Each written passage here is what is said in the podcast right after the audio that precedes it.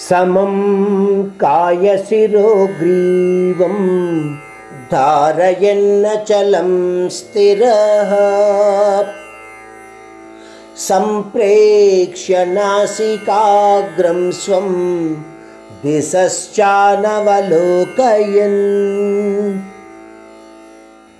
అంతకు ముందు శ్లోకాలలో కూర్చునే సౌఖ్యం గురించి పరమాత్ముడు చెప్పాడు. ఇప్పుడు ఎలా కూర్చోవాలి అన్న దాని గురించి చెప్తున్నాడు. మెడ వంచకుండా నిటారుగా ఉంచాలి అని ఈ శ్లోకంలో చెప్తున్నాడు. ఈ శ్లోకంలో అచలం స్థిర అన్న పదాన్ని వాడాడు పరమాత్ముడు.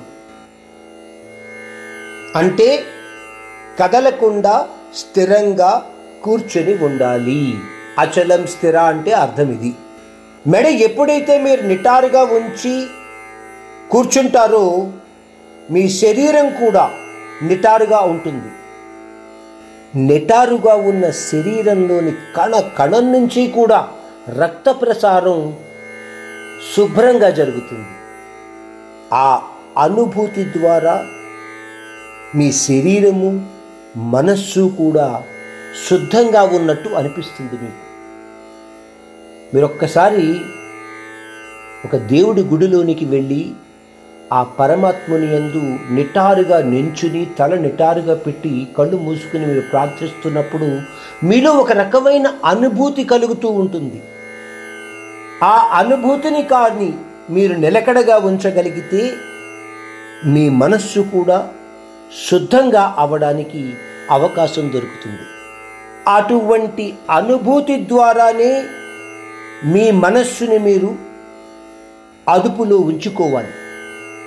ఇటు అటు చూడకుండా మీ చూపుని మీ ముక్కు కొన మీద నిలిపేలా సాధన చెయ్యాలి.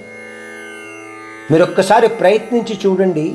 సగం మూసిన కళ్ళుతో మీ దృష్టిని ముక్కు కొన మీద నిలపగలిగిన నాడు మీలో ఏకాగ్రస్థితి కలిగే అవకాశము అంటే ఏకాగ్రత కలిగే అవకాశము మీకు లభిస్తుంది మీకు కలుగుతుంది.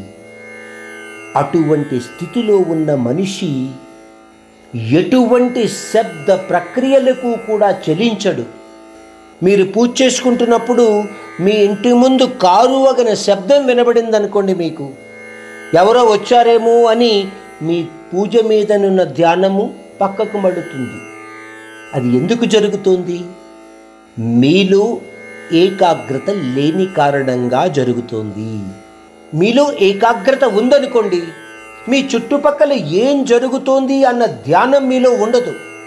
ఎటువంటి పరిస్థితులలోనూ కూడా వేరొక పక్క మీ ధ్యానం మళ్ళదు.